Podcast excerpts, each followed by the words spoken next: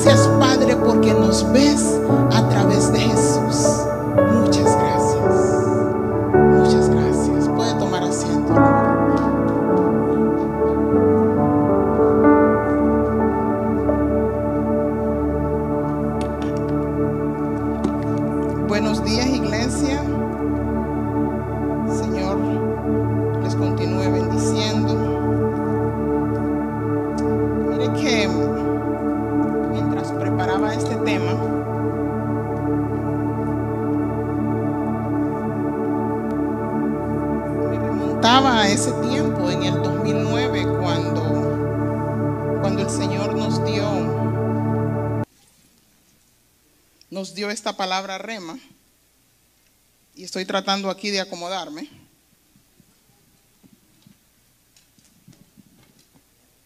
Biblia grande, teléfono grande, cuaderno grande, y así es esto. Dios es grande. Y mire que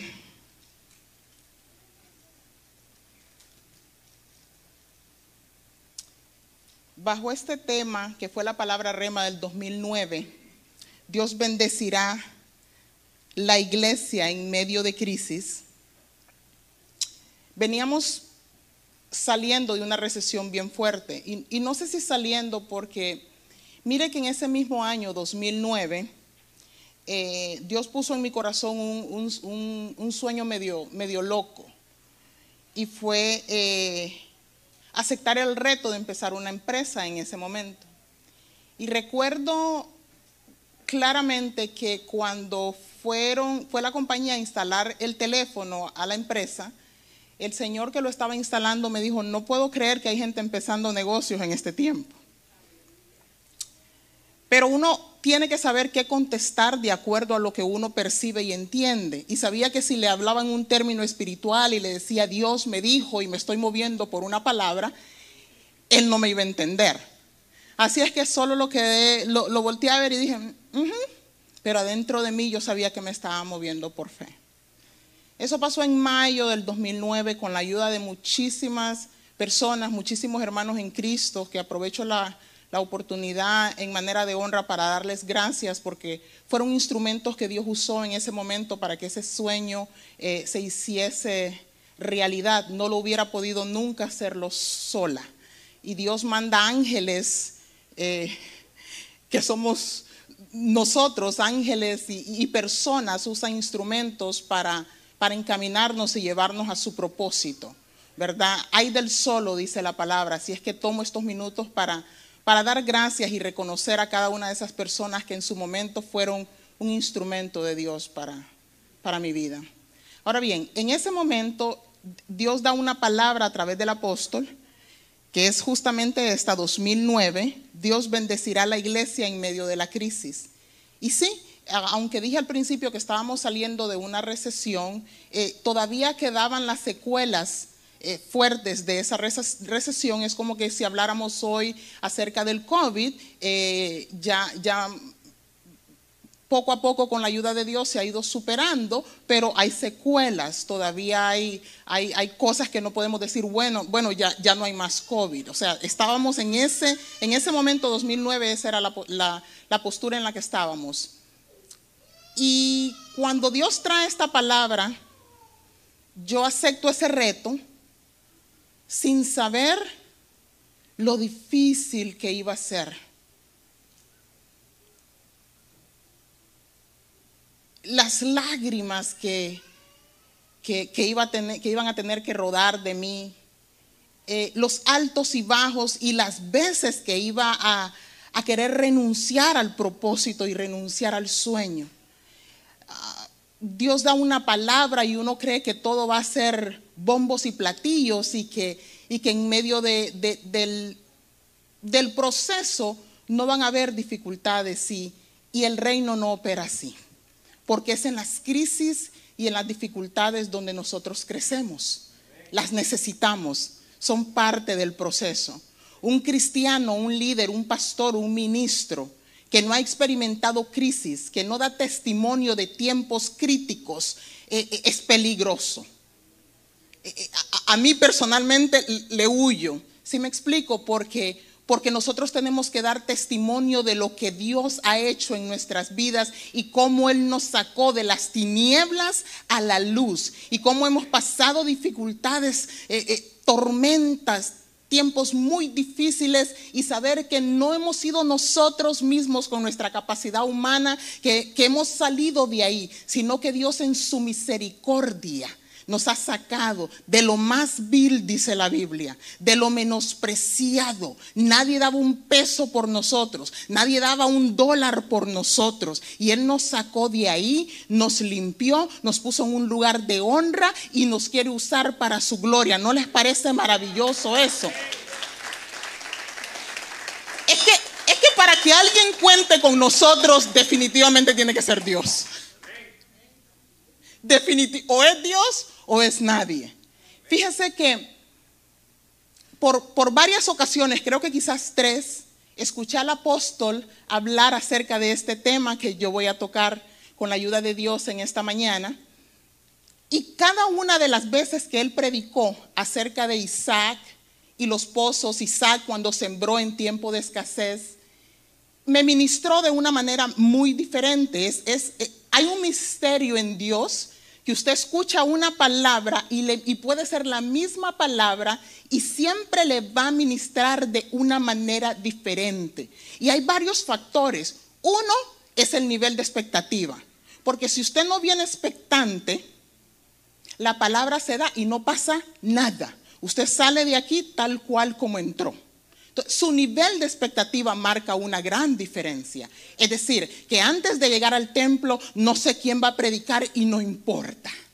Porque esta es la palabra de Dios. Y como es la palabra de Dios, estoy segura que esta palabra viene ungida. Porque dice la Biblia que esa palabra jamás puede retornar vacía. A menos que usted no ponga demanda.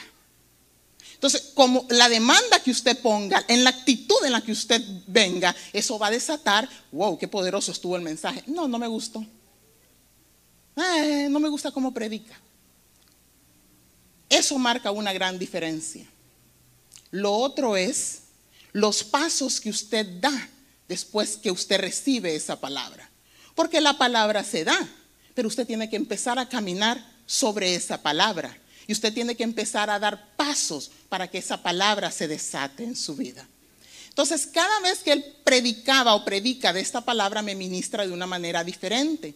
Y también escuché en varias ocasiones al pastor Alex predicar acerca del mismo tema exactamente, con una unción diferente. Entonces me ministraba de una manera diferente.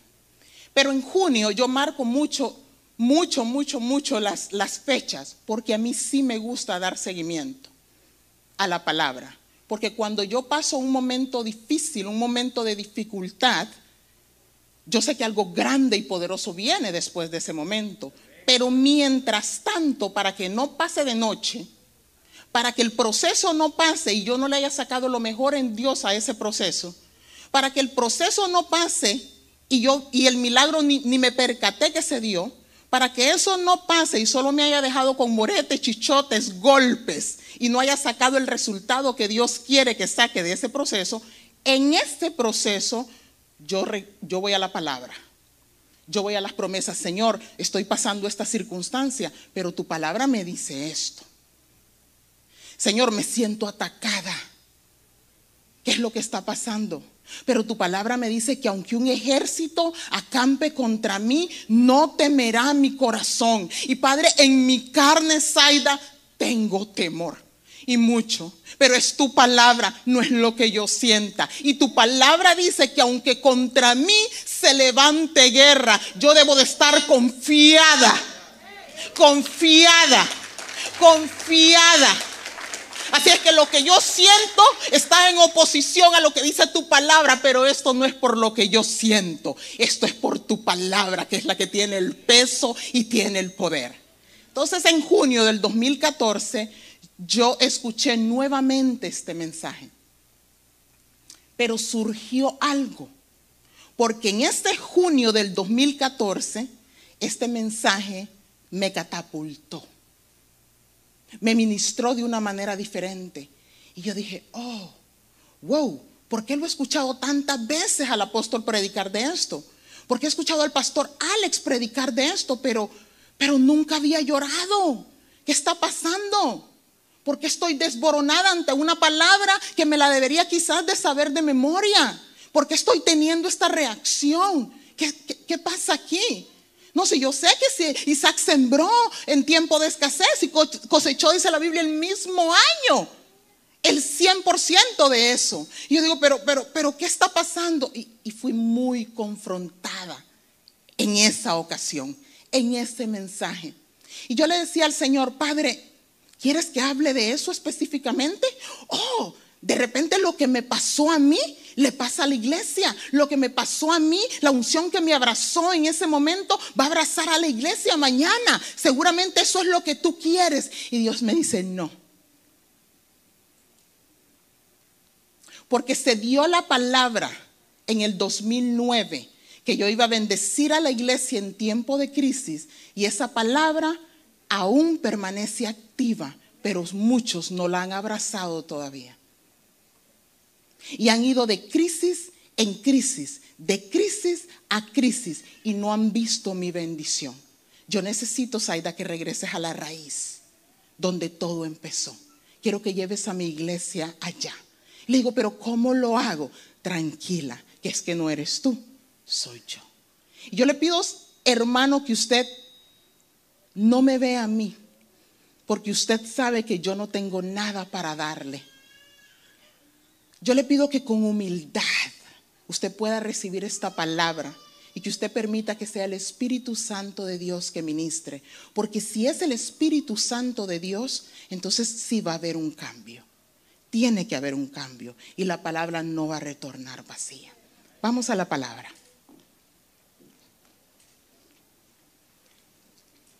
Génesis 26, capítulo 12, eh, versículo 12, perdón. Padre, tu palabra será expuesta y es tu palabra. Y que todo argumento para gloria de tu nombre hoy se derribe, se haga pedazos, se seque en el nombre de Jesús. Padre, te pido que a través de tu Espíritu Santo hables al espíritu de cada hombre, de cada mujer, de cada niño que está aquí en este lugar. Padre, ponemos demanda en el cielo y pedimos, Señor, que la revelación de una palabra fresca se desate a favor de tu iglesia en esta mañana, ahora, en el nombre de Jesús. Y dice versículo 12, y sembró Isaac en aquella tierra y cosechó aquel año ciento por uno y le bendijo Jehová. Y todos dirán, amén. El varón se enriqueció y fue prosperado y se engrandeció hasta hacerse muy poderoso. Y ustedes dirán, aleluya.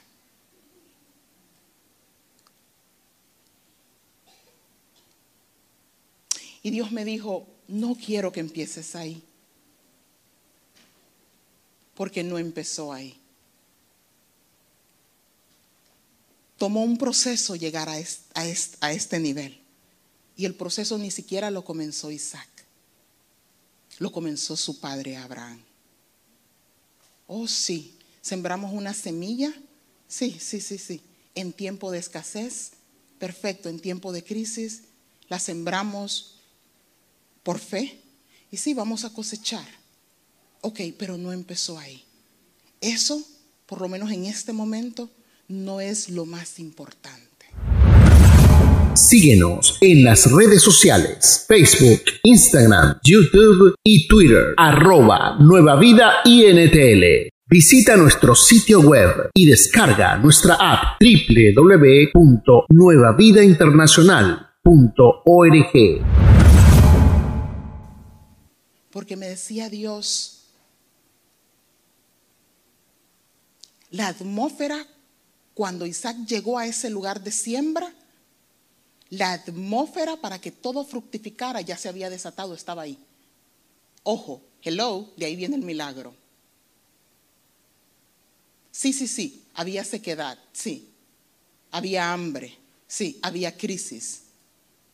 Pero la atmósfera se había desatado años atrás. De manera que Isaac lo único que necesitaba hacer en ese momento era moverse en fe. Y el milagro se iba a dar. Pero todo comenzó en Abraham. Y ahí es donde con la ayuda de Dios vamos a llegar en esta mañana. Dice la Biblia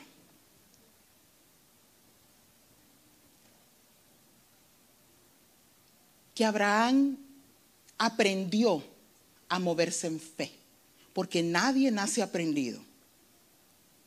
Él aprendió a moverse en fe. Pero dice que en cada encuentro que él tenía con Dios, él levantaba altar para Dios. Y él cavaba un pozo. Cada uno de esos siete altares que vemos en la Biblia y cada uno de esos pozos vienen marcados con un encuentro, con una presencia de Dios que se desató ahí en ese momento en la vida de Abraham. Y me decía Dios, ¿tú sabes por qué la gente siembra y no cosecha? Porque hay un déficit de altares en la iglesia. Porque la gente ya no levanta altares para mí. Porque hay un déficit de pozos en la iglesia. La gente ya no quiere cavar pozos para mí. Y otros cavaron, pero están secos, porque permitieron que los filisteos los taparan. Y la iglesia está cómoda con esos pozos tapados, secos. No, no, no, no, no. No, no, no, hija. A ti te ministró esa palabra en el 2014 y esa palabra sigue siendo activa. Y la palabra que me ministró no fueron ni, el altar ni los pozos, fue específicamente la siembra. Por eso aprendí a partir de ese momento a ser una mujer de siembra, a ser una mujer de honra, a ser una mujer de pacto, a ser una mujer de diezmo. ¿Sí me explico? Lo aprendí. Un clic me fue revelado.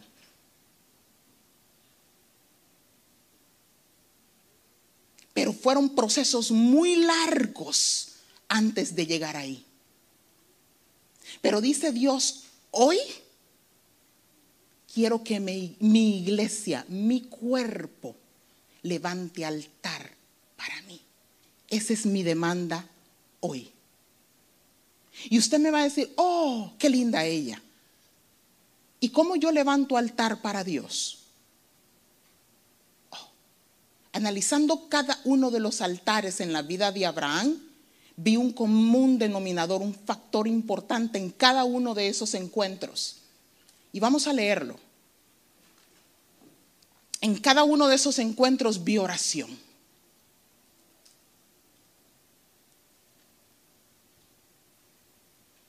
Y la iglesia no quiere orar, quiere bendición, quiere sembrar en tiempo de escasez y quiere cosechar el mismo año al ciento por uno, pero no queremos pagar un precio.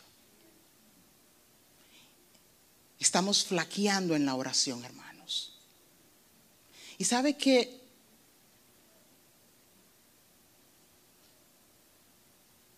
aparte de la oración, Levantamos altar para Dios cuando ayunamos.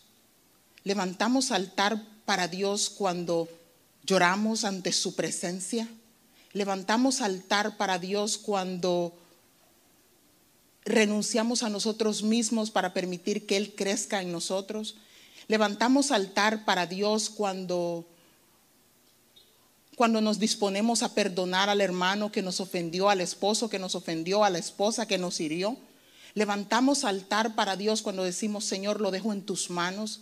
Levantamos altar para Dios cada vez que hacemos algo, cuando hacemos una vigilia para Dios, cuando ayunamos para Dios, cuando nos santificamos para Dios. Estamos levantando un altar para Él.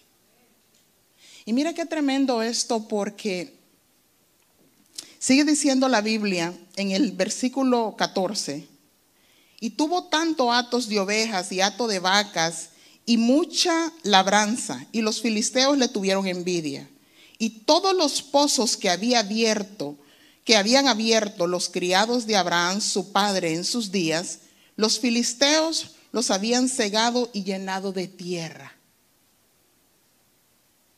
Entonces dijo Abimelech a Isaac, apártate de nosotros, porque mucho más poderoso que nosotros te has hecho. E Isaac se fue de ahí y acampó en el valle de Gerar y habitó ahí. Y volvió Isaac, y volvió a abrir Isaac los pozos de agua que habían abierto en los días de Abraham su padre, y que los filisteos habían cegado, después de la muerte de Abraham, y los llamó por los nombres que su padre los había llamado, versículo 18. El Espíritu Santo de Dios me ministraba muy fuerte y me decía, Saida, Dile a la iglesia que han habido hombres y mujeres de Dios que se han levantado en ese ministerio y han cavado pozos.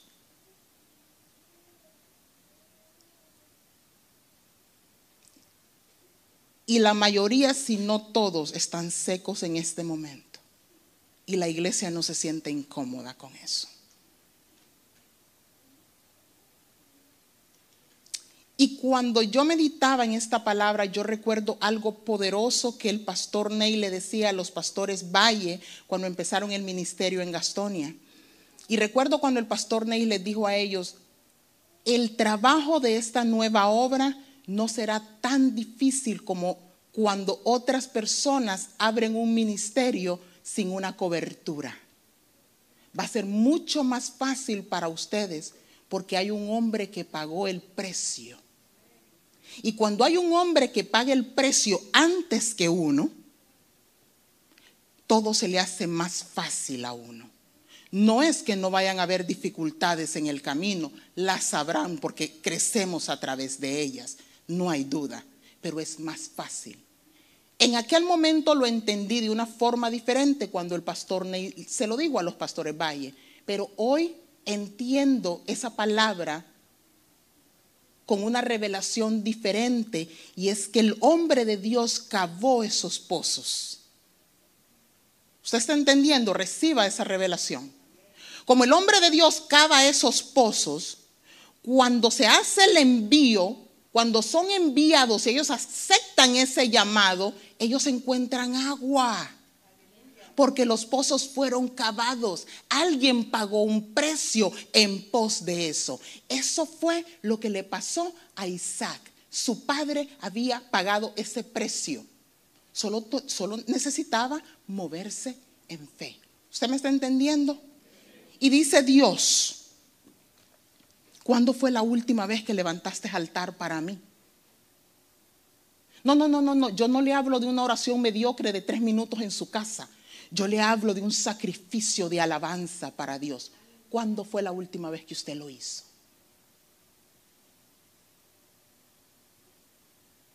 Y yo le pregunto a usted,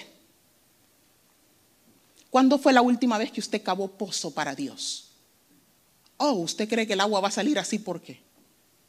¿Cuándo? ¿Cuándo cavó el último pozo para Dios?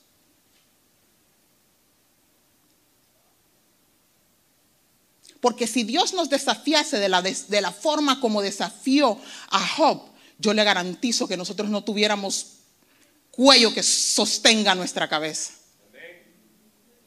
Pero ¿quién te crees que eres? ¿Cuándo fue la última vez que usted cavó pozo para Dios? Y saben, ni me conteste, porque muchos de ustedes me van a decir, nunca lo he cavado. Uh.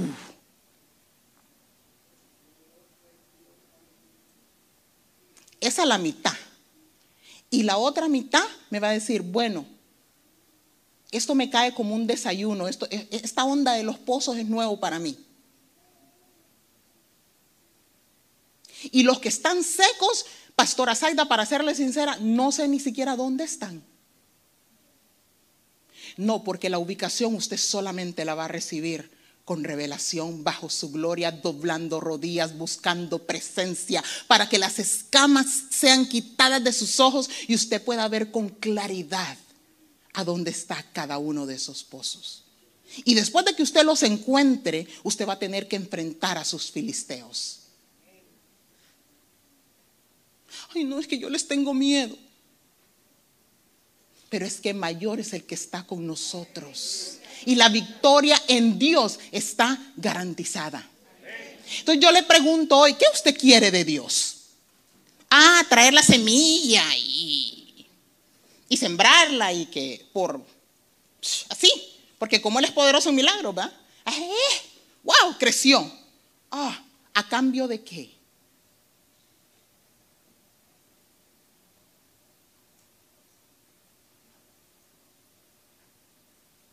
Solo porque usted sembró. Solo porque usted diezmó. Bueno, y eso los que diezman. Que no es el tema, by the way. Porque como ahora uno tiene que ser muy sensible con la iglesia, ¿de qué temas? Para que la iglesia no se ofenda. Pero hablando del diezmo, de todos modos.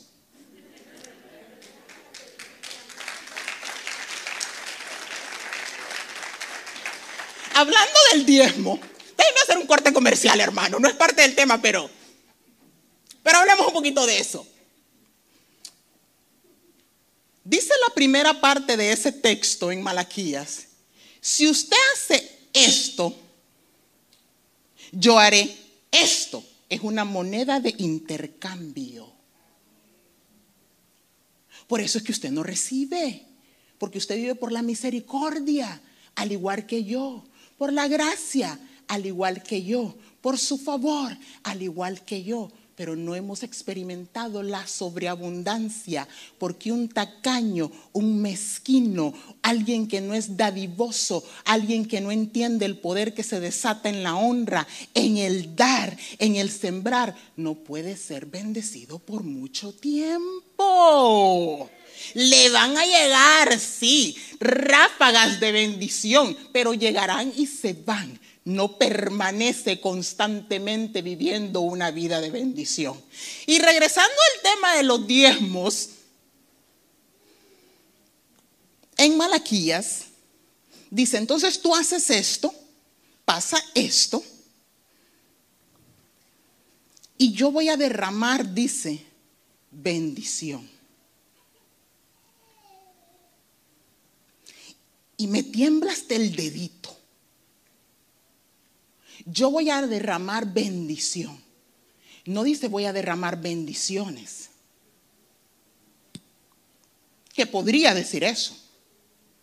Voy a derramar bendición. Es decir, si usted hace eso, yo voy a derramar la bendición. ¿Qué significa eso? Que si usted es obediente, entonces al derramar sobre usted la bendición, usted va a ser un bendito en la tierra. Y hay cristianos en la iglesia, pero no benditos. Uy. Mm. No, mejor dicho, ¿ah? Lo que pasa es que como ustedes no ponen demanda, yo me freno porque, ajá, uno no puede estar, ¿me entiende? En acción y ustedes. Eh, entonces uno guarda la cordura. Mm. Pero con ganas de correr, ¿verdad? Pero como la iglesia no pone demanda, Señor, esto es hasta donde tú me entiendes, ¿verdad? Mm, bueno, hasta ahí quieren, hasta ahí quieren, vaya. ¿Ah? entonces la bendición. Y, como, como uno sabe, ustedes están argumentando y ustedes están diciendo, yo no sé dónde la pastora sacó eso, porque a mí mi Biblia me dice que las bendiciones me seguirán. No estás ahí. No, no, si la Biblia lo dice, but you're not there yet. ¿Cuáles con las bendiciones? No te has convertido en ningún bendito y que ah, las bendiciones me seguirán. Este, no, espérate, es que esto va, esto es un proceso. Esto es poco a poco, esto es paso a paso. Porque tú quieres ser bendito sin diezmar. Tú quieres que la bendición te abrace sin dar. Y entonces exiges que las bendiciones te sigan. ¿Dónde se ha visto que una casa se construye sin fundamento? Pero como eso no es parte del tema, solo fue un corte comercial.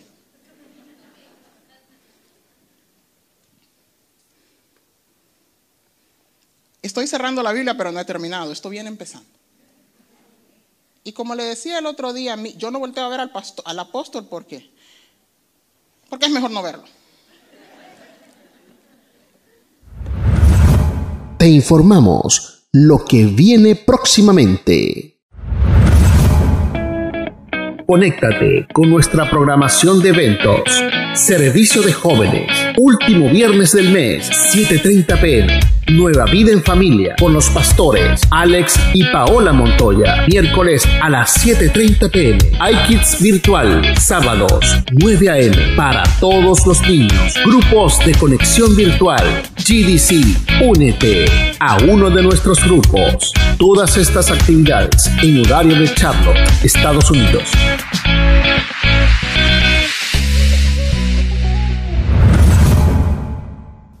La palabra del 2009 no ha expirado y le voy a dar una revelación del cielo. Muchos de ustedes o algunos de ustedes llegaron a este ministerio después del, del 2009. Pero yo quiero que usted reciba esta revelación en su espíritu.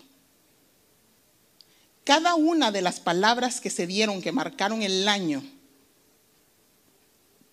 y marcaron una diferencia, y lo digo con lágrimas.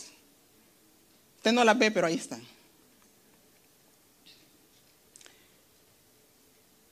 Cada una de esas palabras, cuando usted llega a este ministerio, hermano, esa palabra lo arropa a usted, aunque usted no haya estado cuando se dio.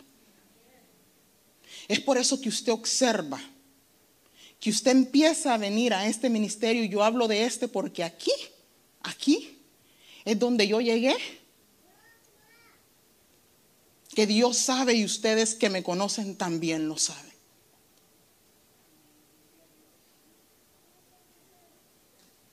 La ropa no tiene nada que ver, pero se ve bonito uno cuando se pone sus trajecitos, ¿me entiende?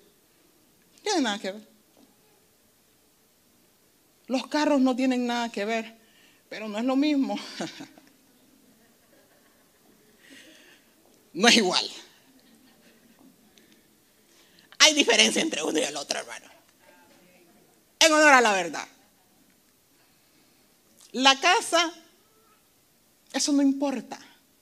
Pero uno se siente en una silla y se siente en otra. Y hay diferencia en comodidad, hermano.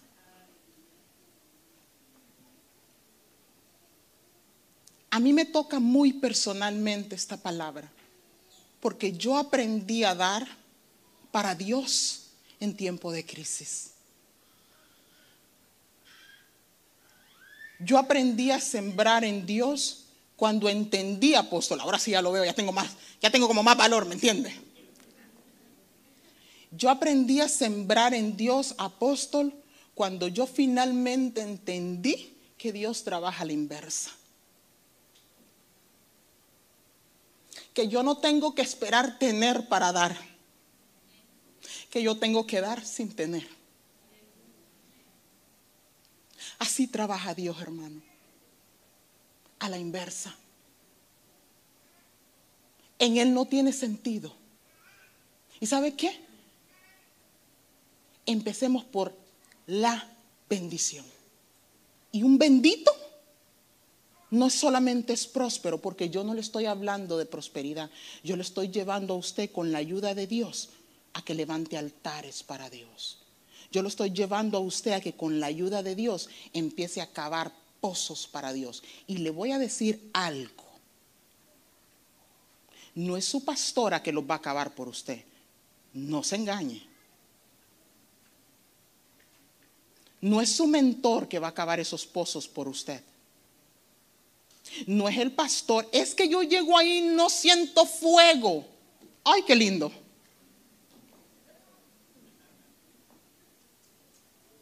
Es que yo mejor me voy a cambiar de iglesia porque ahí no hay presencia. Ah, qué lindo. Es que yo llego ahí y no siento nada. Ah. ¿Y qué tenemos? Y, y los levitas se supone que tienen que hacer algo para que usted sienta. Ah, el predicador tiene que hacer algo para que usted sienta. Cuando usted ni siquiera dice gloria a Dios, no dice aleluya, no pone demanda, no brinca, no salta, no hace nada. Y yo me tengo que matar sudando aquí para que, para que, que, que usted sienta. Y es fácil. Ah. ¿Pero qué le pasa a esta gente? Se convoca vigilia y ni vienen, pero quieren sentir el domingo. Se convoca oración aquí y huele por su ausencia. No, pero quieren venir el domingo aquí que uno se mate para que, para que, que, usted sienta. ¿Eh? No va a pasar nada. Sus pozos están secos, algunos, y la mayoría ni pozos tienen, porque nunca han cavado. Y tengo algo para decirles, pero después. En un paréntesis para que no sienta que le estoy dando palo. ¿ah?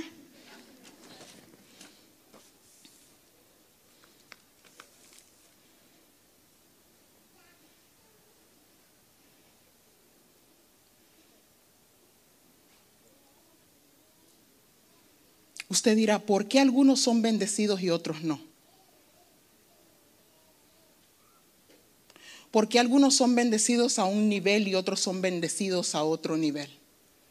Fíjense que aprovechando que mi hijo Yahshua no está aquí, lo voy a mencionar porque si él estuviera se enojaría mucho. El año pasado, como por ahí de septiembre creo, Yahshua me dijo, él tiene una empresa. Eh, y él me dijo, mami, mira, para el otro año, en diciembre del otro año quiero tener tal cantidad de dinero ahorrado en el banco. Oh, súper, porque es que fíjate que me quiero comprar este carro y le digo, no hijo, pero con el buen crédito que te ha venido haciendo tu madre, estaba el mérito, ¿me entiendes? Ah? Eh, yo creo que puedes ir a cualquier dealer y lo compras. Me dice, preferiría comprarlo sin deuda. Y yo dije, de su madre lo aprendió también. Entonces quiero tener tal cantidad. Ay, excelente. Y bueno, pasó, pasaron los meses, pasó, qué sé yo, noviembre, diciembre, enero, febrero. Y usted sabe que para mayo ya yo ya tenía ese dinero en la cuenta de banco. Y usted me va a decir, wow, qué buen administrador, seguramente sacó el talento de la madre y yo le diría amén. Pero no fue eso lo que pasó con Yahshua. ¿Sabe qué es lo que pasa con él? Que los pozos ya fueron abiertos.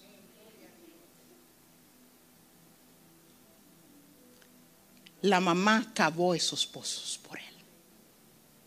Se le hace mucho más fácil porque todo lo que él siembra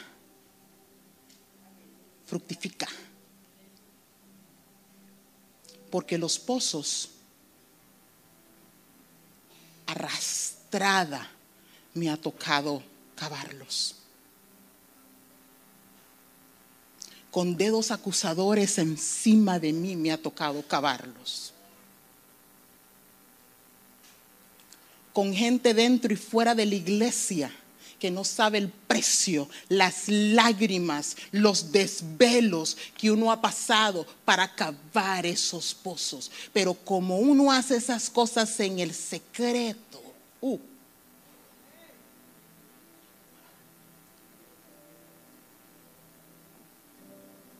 Dios lo honra a uno en público, porque a Él le place. Los pastores valles han tenido muchísimas dificultades en el ministerio. Trabajar con gente no es fácil. Invertirse en gente malagradecida no es fácil. Invertirse en gente que quiere que uno les provoque fuego cuando usted tiene que buscar presencia y provocar ese fuego no es fácil.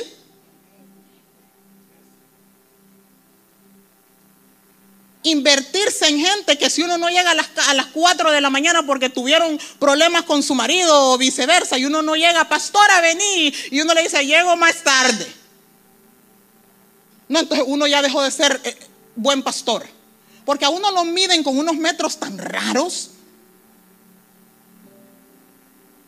No es fácil.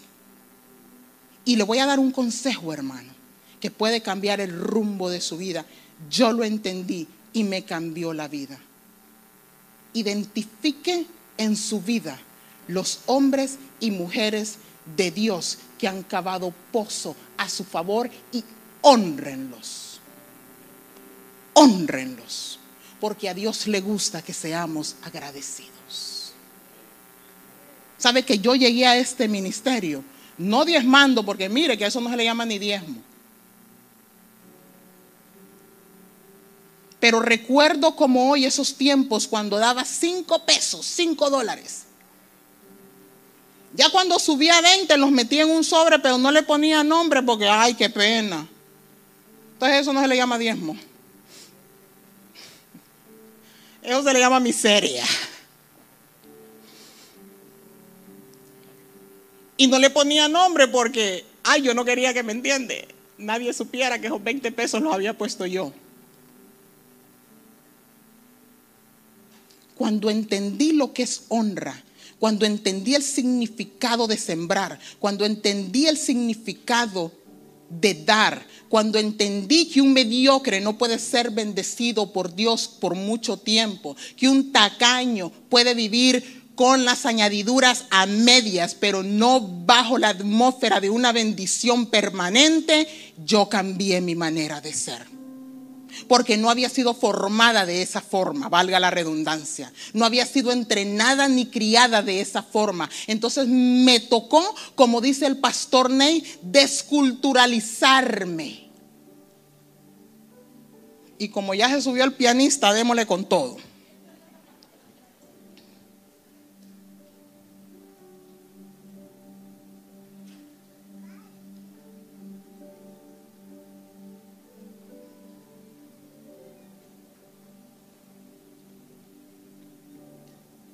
Sí.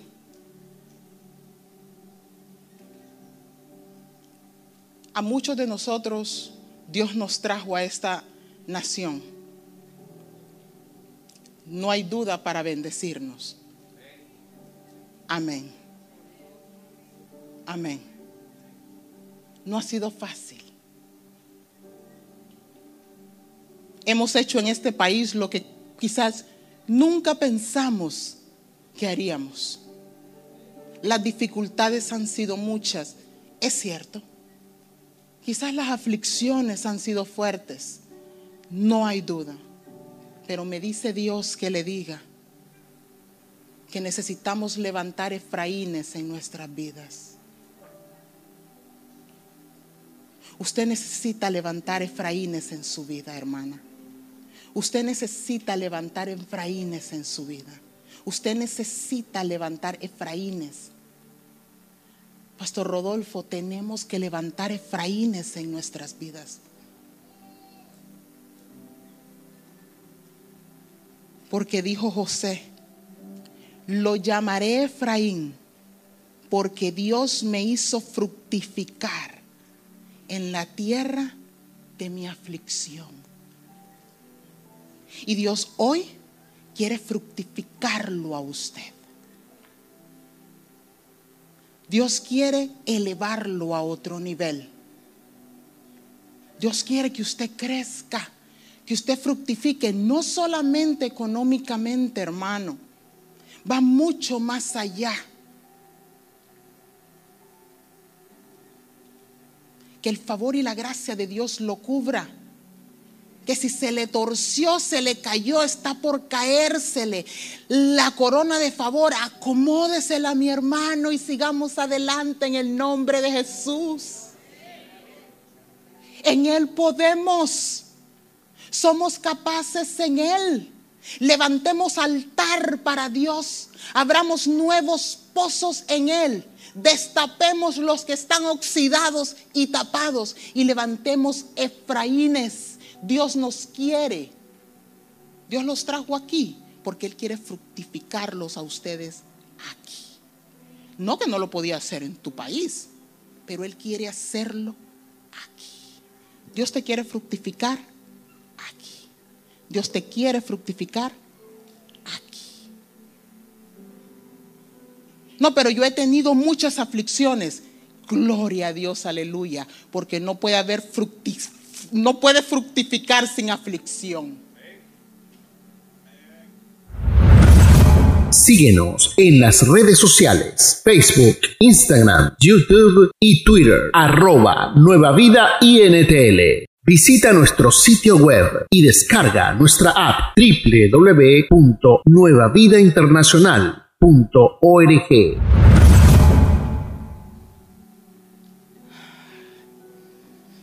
Si usted pusiera un poquito más de demanda, esto se pondría tan bueno. Yo me lo estoy gozando, yo lo digo por usted.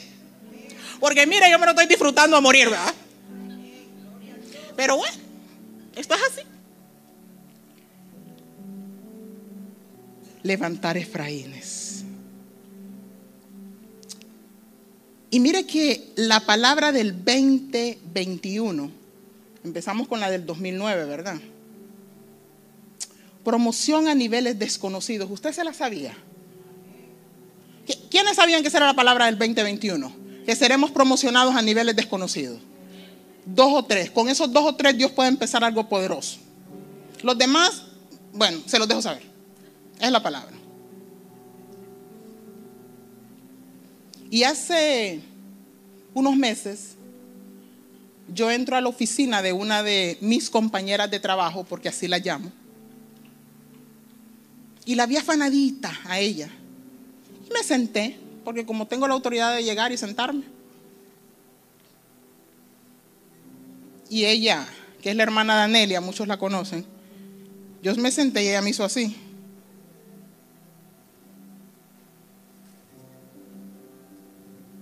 Pero como ella vio que no me moví y que no dije nada, entonces tapó lo que estaba haciendo. Ajá, decime.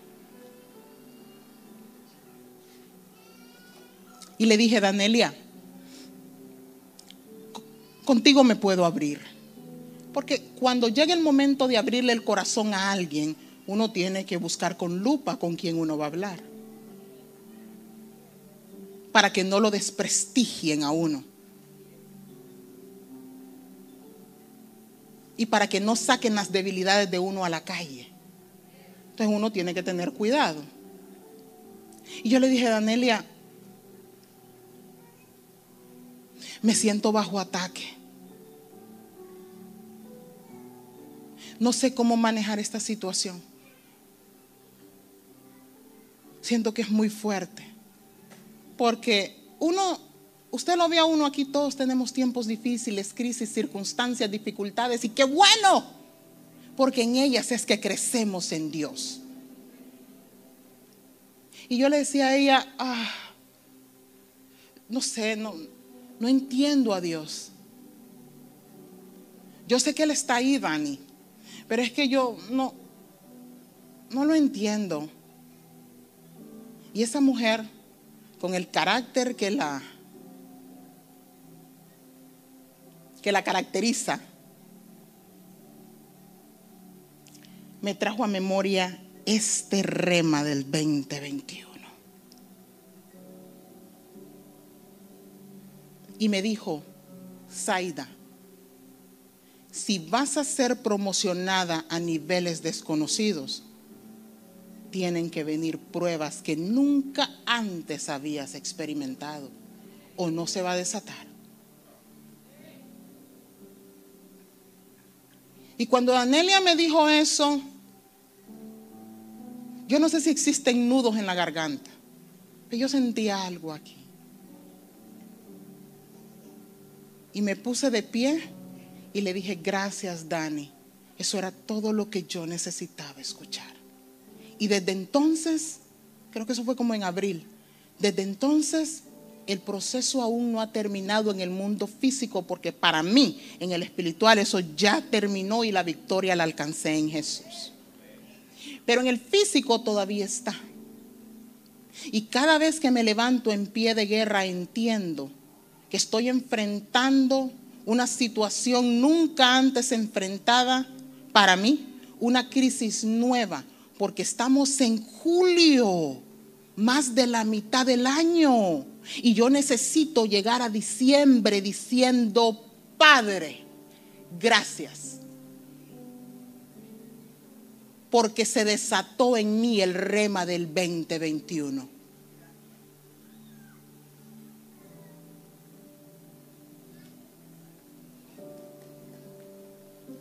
Yo necesito llegar a diciembre y decir, si fui promocionada a niveles que nunca antes ni me imaginaba que existían, totalmente desconocidos para mí. Y yo le digo hoy, hermano, que si usted de enero a julio no ha llorado, no ha derramado lágrima, no ha doblado rodilla, no ha levantado altar, no ha hecho sacrificio para Dios, mire, le queda muy poco tiempo porque estamos en julio, mi hermano. Usted va a tener que hacer algo, porque usted va a tener que provocar e incomodar a esos filisteos que tuvieron el cinismo de tapar los pozos, aunque usted no los haya acabado, pero su responsabilidad es pararse no me voy a parar yo por usted, ni lo espere porque no va a pasar. Yo tengo muchas razones por las cuales yo me tengo que poner en pie. Discúlpeme. Usted le va a tocar pararse usted.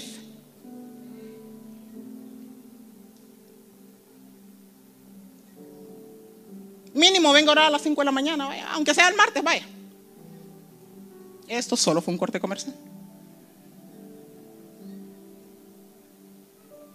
El filisteo no tiene la autoridad a menos que su pasividad, su tranquilidad le permita que lo haga pedazos. De lo contrario, no lo puede tocar. Solo si usted se queda haciendo aparte de nada más nada. Entonces, hermano, va a ser, lo va a poner a dar vuelta como un trompo. Va a hacer con usted lo que, usted, lo que él quiera. Y lo reto a que deje el conformismo y la pasividad, la mejor dicho. Es que uno a veces se frena porque Dios es grande. ¿ah? La comodidad, vaya, pues esa suena mejor. Y empiece a cavar nuevos pozos. Ahora bien, antes de concluir en Génesis 26, que vamos para el versículo 24 y ahí concluimos,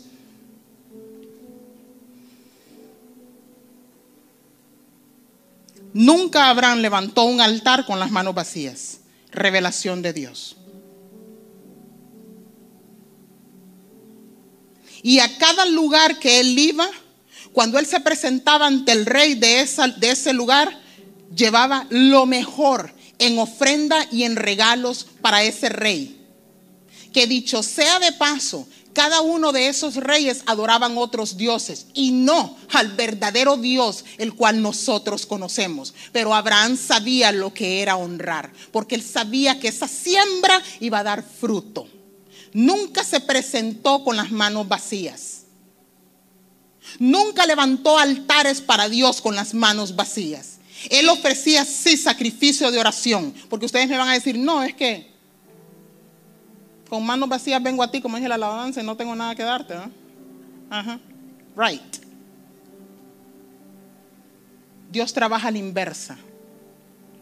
Usted no tiene, de para que usted tenga. Y le voy a dar otra. Yo sé que es difícil hasta aplaudir, pero como el aplauso no es para mí, si es que para Dios, délo, vaya, le voy a dar dos minutos. Aplauda. Ujú. Gloria a Dios, aleluya. Y estoy segura que tampoco cavaba pozos sin darle un sacrificio a Dios. ¿Qué le hace pensar a usted, mi hermano, que nosotros podemos venir ante Dios? Podemos venir a la casa de Dios. Alimentarnos aquí de la palabra. A poner demanda que quieren fuego sin, sin meter leña. No, "Ay, es que yo quiero sentir. Levanto mis manos cuando no siento nada, es cuando más las levanto. Yo lloro a moco tendido cuando no siento nada. Hermano, no podemos venir ante Dios con las manos vacías. Hay un poder sobrenatural cuando usted abre pozos para Dios. Hay un poder sobrenatural cuando usted levanta altares para Dios. Y yo espero que usted los esté levantando en su casa. Y si no, hoy es una buena mañana o tarde para que empiece a levantar esos altares, aunque sea en el toilet, hermano. Aunque sea en el baño, si es que el closet es muy pequeño. Pero busque el espacio y levante altar para Dios. Y hágase el hábito de dar. Hágase el hábito de honrar a los hombres de Dios. Yo puedo decir eso. Porque nadie puede hablar de su propia honra. Pero yo le estoy dando una perla que a mí me ha dado muy buenos resultados. Muévase en el pacto. ¿Sabe por qué yo tengo la garantía en Dios que esta circunstancia yo ya la gané en el cielo? Porque yo pacté por esa circunstancia. Y yo tengo que ver la victoria sí o sí. No es opcional. Póngase de pie y vamos a leer Génesis 26. A mí usted me da, ustedes me tienen preocupada. Ustedes me tienen preocupada. Pero ese tema lo vamos a dejar para en otra ocasión. Usted- ustedes me tienen pre- esa indiferencia que ven ustedes me preocupa. Génesis 26. Mínimo busque la Biblia, vaya. Vaya, busque Génesis, por lo menos. Génesis 26. Vamos a concluir. Versículo 24 y 25.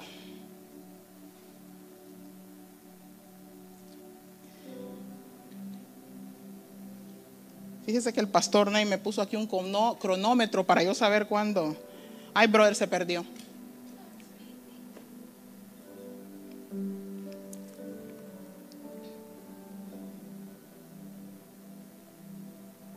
Y se le apareció Jehová.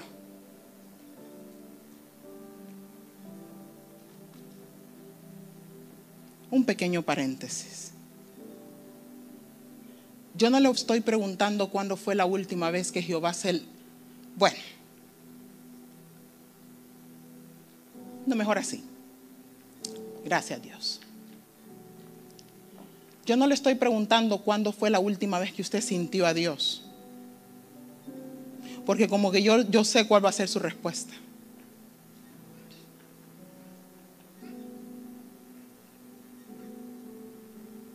Pero sí lo voy a confrontar y le voy a preguntar, porque sí quiero saber. Esta sí contésteme, la vaya. ¿Cuándo fue la última vez que usted provocó algo para que Dios se manifestara en usted? ¿Cuándo? No, hombre, no agache la, la- la- no agache la mirada. Dígame, vaya, aquí entrenó, si es que nadie se va a dar cuenta. ¿Cuándo fue la última vez que usted puso demanda para que Dios se manifestara en usted? ¿Cuándo? Toma un poquito más que venir a la iglesia, le cuento. Amén. ¿Cuándo? Que usted puso demanda.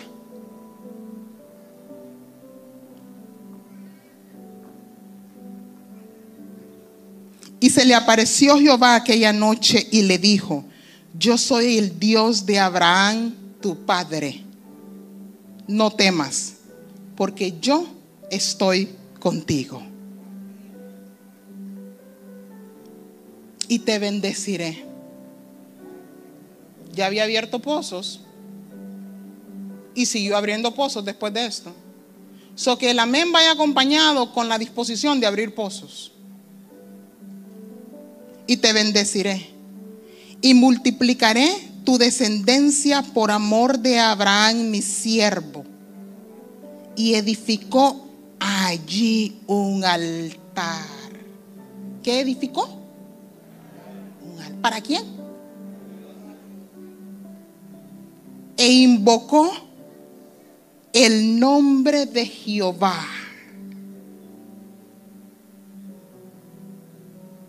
Y plantó allí su tienda y abrieron allí los siervos de Isaac un